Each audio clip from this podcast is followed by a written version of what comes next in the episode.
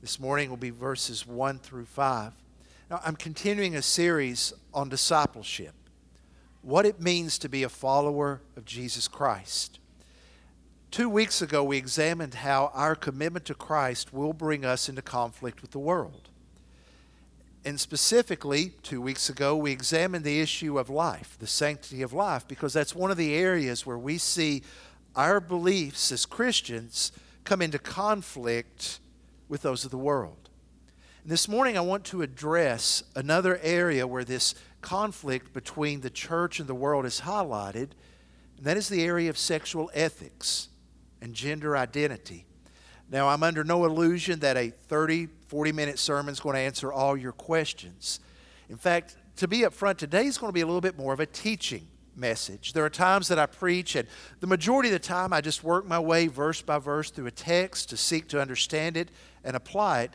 Today, however, is going to be a little bit more of a teaching session, so I won't be sticking as closely with the text, but my hope is to bring in some ideas to help you get a framework for what's happened in our culture, and then, Lord willing, be better equipped to go out into this world as ambassadors of Jesus Christ to point people to the gospel. So, to that end, our text comes from Revelation chapter 18, verses 1 through 5. Follow with me as I read this passage. After this, I saw another angel coming down from heaven, having great authority, and the earth was made bright with his glory. And he called out with a mighty voice Fallen, fallen is Babylon the Great. She has become a dwelling place for demons, a haunt for every unclean spirit, a haunt for every unclean bird, a haunt for every unclean and detestable beast. For all nations have drunk the wine of the passion of her sexual immorality, and the kings of the earth have committed immorality with her, and the merchants of the earth have grown rich from the power of her luxurious living. Then I heard another voice from heaven saying, Come out of her, my people, lest you take part in her sins, lest you share in her plagues. For her sins are heaped high as heaven, and God has remembered her iniquities. Pray with me one more time. Heavenly Father, as we look at this passage of Scripture that your Spirit inspired, and as we seek to understand the world, I pray, Father, that all of this will be to your glory, that you would work within us, that we would have a greater passion to share the gospel, a greater commitment to demonstrate the love of Christ, and a better understanding of the need for a Savior. For it is in His name that we pray. Amen. I don't know if you're familiar with the game Jenga. Up on the screens, you're going to see a picture of this game. It's really very simple. You build a stack of blocks like that, and then the players take turns removing one of the blocks until you are the player that removes that final block and the tower collapses. And everybody yells out, Jenga! In many ways, this is a picture of what I feel like is happening in our culture. One by one, the blocks that give stability to any civilization are being removed. And I fear the outcome will not be good. Now, there's no doubt that we as believers are shocked at the speed with which cultural change is taking place. But we should not be surprised. We are warned all throughout the scripture of what happens when a culture rejects God. Revelation is a book written about the past, the present, and the future. I know many, whenever I mentioned turning to Revelation, there was a sense of, oh no, he's turning to Revelation. And for others, there was a sense of, yes, Revelation. Well, I believe Revelation is very pertinent to us today. Because it's a book that's not just written about what's going to happen one day in the future. It's a book about what has happened in the past, what is happening in the present for God's people, and the future. The book of Revelation was written to encourage believers. The church that first read this letter, the Revelation, was a church being persecuted. And the temptation was for the church to either go along with the culture so that they are not suffering in any way, or to compromise their faith by rejecting it completely. So the book of Revelation was written to believers to say, stand firm. Be aware that persecution is occurring. In fact, I think the whole outline, the whole point of Revelation is summed up at the very beginning of the book in Revelation chapter 1, verse 5. You'll see it up on the screen. This serves as the model for Revelation. And from Jesus Christ. Now, look at the three ways that Jesus is described the faithful witness, the firstborn of the dead, and the ruler of kings on earth to him who loves us and has freed us from our sins by his blood. Those three descriptions of our Lord serve the table, as it were, to help us to be prepared. Because, first of all, the temptation when persecution occurs is not to be a faithful witness. Well, guess what? Our Lord has already gone before us, and He has been a faithful witness. We follow His steps. But then the question comes well, if I'm a faithful witness, I may die for my faith. I may be killed for my faith. Now, quite frankly, that's not something that we worry about here. But there are many of our brothers and sisters around the world that this very day, as they worship, they know that because of their faith in Christ, they could die. So, to those who become fearful, guess who Jesus is? The firstborn of the dead. He's conquered death. You don't have to fear death. So even if it costs your life, you follow the one who has been a faithful witness and he has risen from the dead. And just in case the early church that reads this becomes afraid of the governing authorities, if they become fearful of Nero or Domitian, depending on when you date Revelation, and they're scared of the earthly king, guess what? He is the ruler of kings on earth. Nero's not in control, God is. It's a reminder to us that we are to follow the example of Jesus. Now, all throughout the book of Revelation, different images are used to convey truth. And in chapter 18, in fact, in chapter 17, the city of Babylon is used to help us to understand our call as believers in the past, present, and the future. Now, the imagery that is used in verse 2 to describe Babylon, and look at it there. She has become a dwelling place for demons, a haunt for every unclean spirit, a haunt for every unclean bird, a haunt for every unclean and detestable beast, is language that was used in the book of Isaiah and the book of Jeremiah to describe the literal Babylon that was one day located, used to be located in southern Iraq. Here in Revelation 18, it's being used to describe the Roman Empire. You see, in every generation, in every century, there's Babylons. Because Babylon is that city, nation, or culture that rises up against God, that rages against God, that rejects God. It was Babylon in the Old Testament, it was Rome in the New Testament. So today the question is Where's the Babylon? And by the way, what verse 2 does is it pulls back the curtain and says, in case you are wondering what's going on behind the scenes, what makes Babylon Babylon, it's demonic. There's the rejection of God there. Now, Babylon will always be defined by two characteristics. You see these in verse 3. These are descriptions that were used in the Old Testament and they are used now or when, when John wrote this. Notice he says, The nations have drunk the wine of the passion of her sexual immorality. There's the first mark. The second one is found at the end of the verse. The merchants of the earth have grown rich from the power of her luxurious living. Babylon, no matter the time, no matter the culture, will always be characterized by two things gross sexual immorality and greed.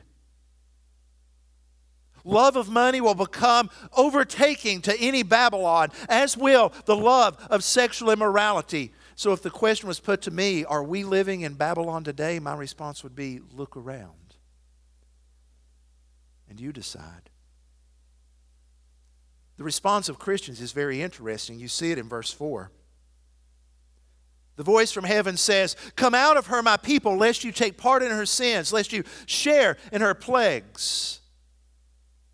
Now, the call to come out here is not the call to flee the city because destruction's coming. There's a mixture of tenses. Notice in verse 2 fallen, fallen. That's past tense. That's a way of saying the judgment of Babylon here and the judgment of Babylon in every generation is certain. But the come out of her is present tense. Judgment's sure. So, how are we to respond?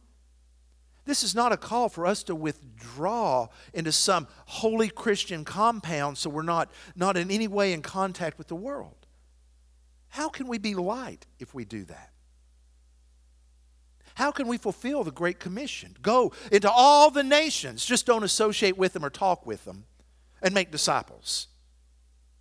So you have to understand this call to come out is not a call that we are to, to separate and shield ourselves off. This call, when he says, come out of her, is so that we will live as a holy people. Thereby, we will be different from the world because we are committed to Jesus Christ and seeking him.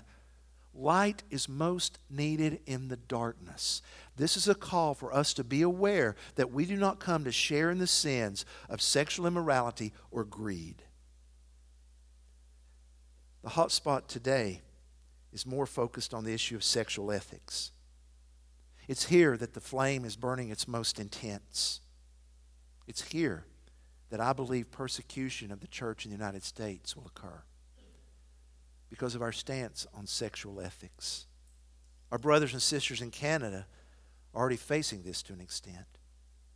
Legislation was passed there, I believe, a year and a half ago legislation that was designed to protect the freedom of hom- the homosexual and transgendered community, but at the same time, it curtails the expression, if not represses, religious liberty.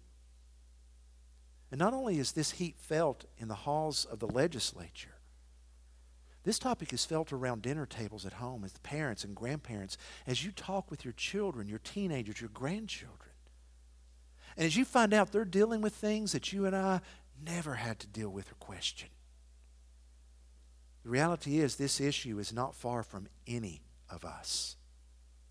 So, how can we come out and still be a witness? How can we heed what is written in verse 4 and be a witness? I want to use as a model something that Mark Twain wrote. When he was reminiscing on his days as a riverboat captain and as he was being trained, he was on the bridge one night and it was very dark. Because the moonlight was sporadic, the shadows that were cast on the, the sides of the river made it hard to navigate, hard to see. So he asked the captain, How do you steer on a night like this? The captain said, You have to understand the river. You have to have studied the banks of the river to know its shape so you'll know how to steer the boat. I want to follow that model. I want to help us to understand the shape of the river we're in so that we can understand better how we can steer and point people to Jesus. I want us to be like the men of Issachar. They are described in 1 Chronicles chapter 12, verse 32. Of Issachar, look how they are described, this tribe. Men who had understanding of the times. We need to have understanding of the times. Why? For the men of Issachar, it was so they would to know what Israel ought to do. We need understanding of the times so we will know what we ought to do. So let's just start at the foundational point. I think Alexander Solzhenitsyn, who was a Russian dissident who spent time in a gulag in Siberia for his stance for freedom, when he was given the, uh, the address for the Templeton Prize in 1983, said these words. Now, he was describing Soviet Russia, but it's apropos for today. Men have forgotten God. That's why all of this has happened. In many ways, that can sum up where we stand. It's been said that nature abhors a vacuum. In other words, nature doesn't like empty spaces. Something will always follow up, fall into, or fill up an empty space. You know that to be true. Think about the last time you cleaned out your garage. What happened three months later? It's filled up again, isn't it? Nature hates empty spaces. The same is true on an ideological level. If God is removed, then the question is what takes his place? We will always look to something for God guidance, something to be a, a, moral compass, as it were. And today, I believe the answer to this question, what has taken his place, is this. You'll see it up on the screen. Self is now at the center. The individual. It's not God who determines truth, it's the individual. In fact, it's been said that the maxim for today is this that each individual has the right to define his or her own existence. Self is God. You determine your reality. You determine who you are, what you are, and what, excuse me, what you want to become. Now, there's nothing surprising here for the Christian. Once again, while we may be shocked at the rapidity with which it has occurred, we knew it would happen. Because look at this from Genesis chapter 3, verse 5 on the screen. This is in the, in the Garden of Eden. When Satan tempts Adam and Eve, look what he says. For God knows that when you eat of it, the tree of the knowledge of good and evil, your eyes will be opened, and you will be like God, knowing good and evil. You will be like Him. You will be a God. That's what has happened now. We worship the God of self. You see, this is what brings us back to an illustration from two weeks ago. There were a group of kids in your neighborhood that decided they wanted to play football. One group goes home and they grab the, the pin skin oblong ball that we play here in America, but the other group goes and they grab a soccer ball, which is football to the majority of the world, and they show up in your backyard and try to play those two different games in the same yard. It's not going to work, is it? There's going to be conflict. You're playing by two different rules. So, where we are is this as Christians, we say God is sovereign, God is in control. But the world says, to use this language, it is the psychological inner self that is in control. The psychological inner self, who I am, who I perceive myself to be, who I think I am. And because the inner psychological life is the basis for identity now, any speech or action that harms the psychological self is to be avoided. In other words, if we don't use the language to reflect how a person perceives themselves, we could be doing irreparable psychological harm in the view of our culture. That's why the debate's raging over pronouns. How to refer to people. Our language is breaking down at a very basic level because of this. Now, there are other factors that come into play on this. And there's a long history behind each of these. So I'm just giving kind of the tip of the iceberg. There are three factors that flow into how people understand themselves today. The first is this, okay? Self's at the center. The first thing that influences our identity today in our culture is sexuality. Carl Trueman, in his book, The Rise and the Triumph of the Modern Self, describes our culture by saying these words Today, Sexuality is that which lies at the very heart of what it means to be an authentic person. The key question asked by each human at some point in life is Who am I? The answer in our culture today is this You are whoever you define yourself to be homosexual, male, female, non binary. It's all up to you. You determine that. So, desire has now turned into personhood. Our identity now is connected to sexuality, heterosexual, homosexual, and all different types of gender expressions. That's wrapped up in understanding who you are, and that's why the issue of sex has become so crucial to our culture. So important because that is now how people identify who they are at their very core. Sex has been elevated to the status of a God because it identifies our identity now. A second thing that factors in, and, and hold on to, to your chair with this one, give me a second to explain, is this. You'll see it up on the screen. Deconstruction. Now, I know you're thinking, I did not show up to church for a, a lecture today on deconstructionism and modern philosophy, but here it is nonetheless. This is very important to understand, and in a moment I hope to explain how it's connected to people's view of themselves. But let me explain what deconstruction is.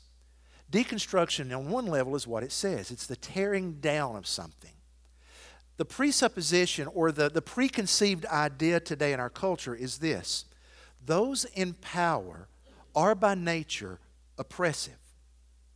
If you are in a position of power, there's oppression that is occurring, whether you mean to or not. You're oppressive because you have power, and there are always people underneath that. Therefore, history and tradition are made and written by the oppressors. Okay? So the history we hold to, the traditions, sexual traditions that we hold to, sexual mores, if you want to use the sociological language, are determined by those who are oppressing different groups. Therefore, sexual norms, such as heterosexual or homosexual, gender identities, were established by those in power and are therefore oppressive. Now, what's the only way to respond to oppression? It's to seek emancipation. So, the only way then to be free from the oppression of the powers that have formed tradition and history is to break free from that tradition. So, what does that have to do with identity? For most of us in here, that just seems like sociological mumbo jumbo, but this is the way it plays out. You know, it is difficult enough being a teenager. But today, being a teenager also means that if you are not questioning your gender or sexual identity, you are simply accepting what the oppressors have told you. It may not be taught, but that's what's in the air. So now, the norm, what's considered normal, is to question these things, to experiment, to find out who you are. You're considered abnormal if you're not that comes from this idea of deconstruction. Push the boundaries, which leads to a third factor that moves into this idea of self. After sexuality, deconstruction, in other words, you've got to push the boundaries, you've got to experiment, is seeking societal approval. One of the questions that I've heard a lot is well, why does this have to be so in our face? I mean, if people want to make choices to do things, fine, but why does it have to be so in our face? And the reason is that the idea of personal authenticity, in other words, who you are at your different, d- deepest level, is found and must be expressed in public performance. In other words, I cannot be who I am unless I'm able to be that all the time and gain acceptance by society around us. In other words, I must be outwardly who I am. And if society represses that, it's simply deconstructionism. It is simply those in power trying to repress who I am. Now, everyone desires authenticity. All of us do. We want to be who we are. The question is, how do we define who we are? But we cannot escape the fact that God made us to be in community. So, at whatever level we are at in this, we are always seeking the approval of society Plus, it's the idea that if society does not approve, then I'm suffering persecution at their hands. Now, let me try to explain this dynamic with a very simple illustration I think we can all relate to in some way.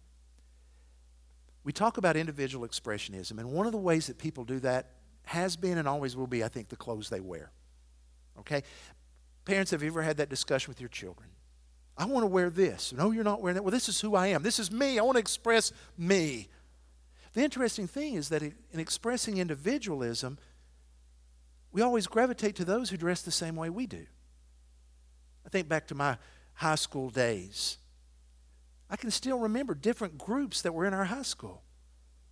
Different groups that expressed their individuality in different ways. There was the blue jean jacket group. Guess what they wore most of the time? They were expressing their individuality. Then there were the preppies. Yes, there were the preppies, Biff and Muffy, dressed a certain way. That was their individuality, but it was always addressed and expressed in community. That's what's happening in our society now with these things. So these three things are shaping the course of the river. Self's God, Self is shaped and identified now by sexuality, the idea that we must, must not only question tradition and history, but tear it down, and the idea of societal approval to vindicate who I am so that no psychological harm is done to self. Whew. Now, what do we do? I don't claim to have all the answers. It's difficult to navigate this, but I at least want to give some things to help you think through what our response ought to be. How do we navigate this river? First is this I think a good point is just to acknowledge the different starting points. We need to be having conversations with those who disagree with us. And I'm not talking about debates in the halls of, of Washington. Quite frankly, I'm becoming a little cynical that any change is ever going to come out of Washington, whether it be legislative or morally.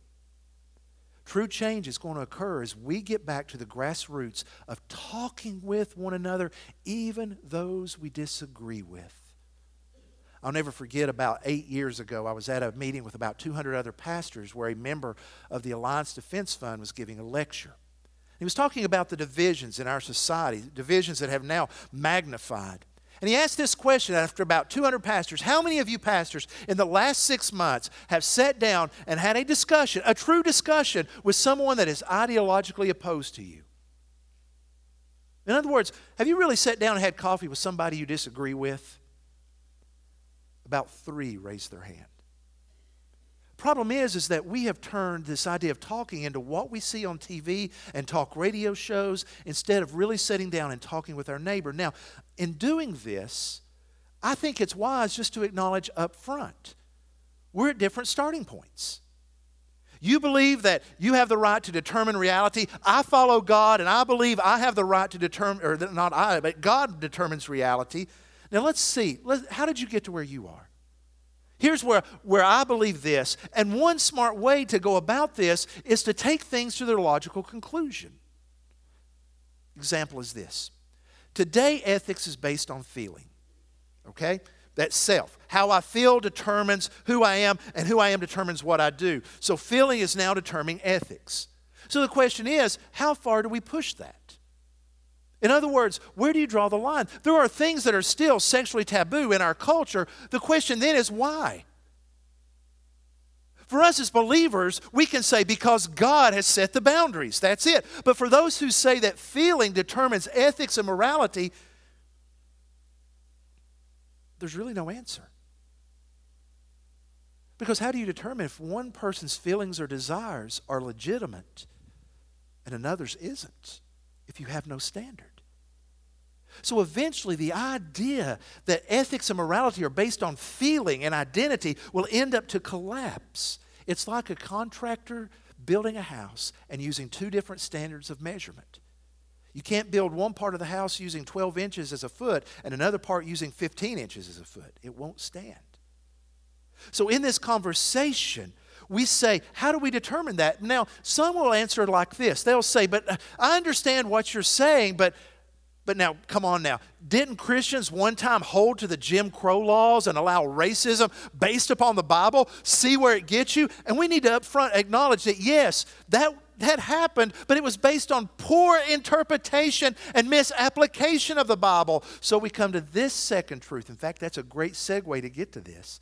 Second thing we need to do is this up on the screen. You'll see it. The second thing in navigating this is to recognize that our identity is found in the image of God. Remember, the whole question is identity. That's at the root of all the sexual confusion we have today. Who am I? Is my, my identity based on whether I have feelings of attraction for the same sex or not, or what gender am I? We go back to this truth God created man in his own image. In the image of God, he created him. Male and female, he created them, that both are made in the image of God. It's his image that defines us. It's not our desires not even our gender. Both male and female are made in the image of God and have equal value before God. And certainly not our color. We're all made in God's image. Every one of us. And it's not just a part of us that's God's image, our very being. That's who we are. And it is dangerous to base our identity on anything other than God. Because if that happens, that identity will eventually fail us. God created male and female. They are not social constructs. Which then leads to the third thing as we engage in discussion, we must act with kindness and compassion. I recognize some that see this will feel like I'm being hateful, and that is not my intent. We must go above board in being kind because our goal is to lead people to Jesus. There's an old proverb. It's not in the scripture, but it's a proverb that I think is true. Don't cut off a person's nose and then give them a rose to smell. We need to recognize that there are people we want to reach for Jesus Christ that are convinced that the church hates them. We must change that. Now, understand that being kind and compassionate to those that disagree with you is not in any way approving of behavior. Sometimes I think as a church, we're embarrassed by the fact that Jesus ate with sinners. It would have made things so much easier, wouldn't it, if Jesus had just said, Nope, I'm not going to your house till you get your act straight. And then I realized that means Jesus would have never eaten with me. It means we must engage with people discuss things with them. Even when we disagree on issues, we must prove the truth of the gospel by living it out. And to get away from the notion, if I'm kind to someone, that means I'm agreeing with their behavior. Not at all. It means you're demonstrating Jesus to them. Because as I said, our goal is this number four, we want to point to Jesus in the gospel. You say, what does this have to do with desires? You know, our point is not to get a person to change desires. That's in God's hands. The reality is, there are sinful desires we all have, every one of us, that we may carry with us till the day we die. The question is, are we going to walk in obedience to God or not? Desires may come and go. The issue is obedience. What that means is this that we move away from that idea that sexuality defines our identity, and we say our identity is defined by Jesus Christ and the fact we are made in the image of God. Because what that means is that we start, we need to realize something. It's very easy for us to fall into the thinking that, well, sex is so crucial to our identity that without it we are less than human. Think with me for just a moment about that thinking. Sexuality's become so central to our identity that without it, we are less than human. Jesus Christ never married. That means Jesus, and I'm going to speak just very candidly here, Jesus never had sex. Does that mean he was less than human? No. Jesus lived his life as a single man before God doing the Father's will. What that means for us is that as a church, we hold up God's standard. If you're single, chastity, purity. That's God's will. If you're married, faithfulness in marriage, and marriage is defined in the scripture as between one man and one woman. We hold that up. We hold up that in the womb, God makes male and female. And when God made male and fe- female, He said it was very good. And when we meet those that are confused, we speak the truth in love with compassion and kindness to point them to the gospel of Jesus Christ. Now, I know this doesn't answer a lot of questions and may even create more, but I hope, if anything, it at least gives us a framework to understand the world and our calling within it. I want to ask you, if you will, to please bow your heads with me. Father, the situation in our world is very challenging to say the least, but Lord, you know that. You're sovereign over all things. And I pray, Lord, that you will help us to respond, Lord, with truth, compassion, and kindness. That we may show them that, that are opposed to us, that we may show one another the love of Jesus Christ. Father, we recognize that it's challenging to be a believer today. But Father, help us to do so just as the church has done for two millennia, standing as light in the darkness, proclaiming the gospel, speaking the truth in love and acting with compassion. Let that be said of us in the name of Jesus. Amen.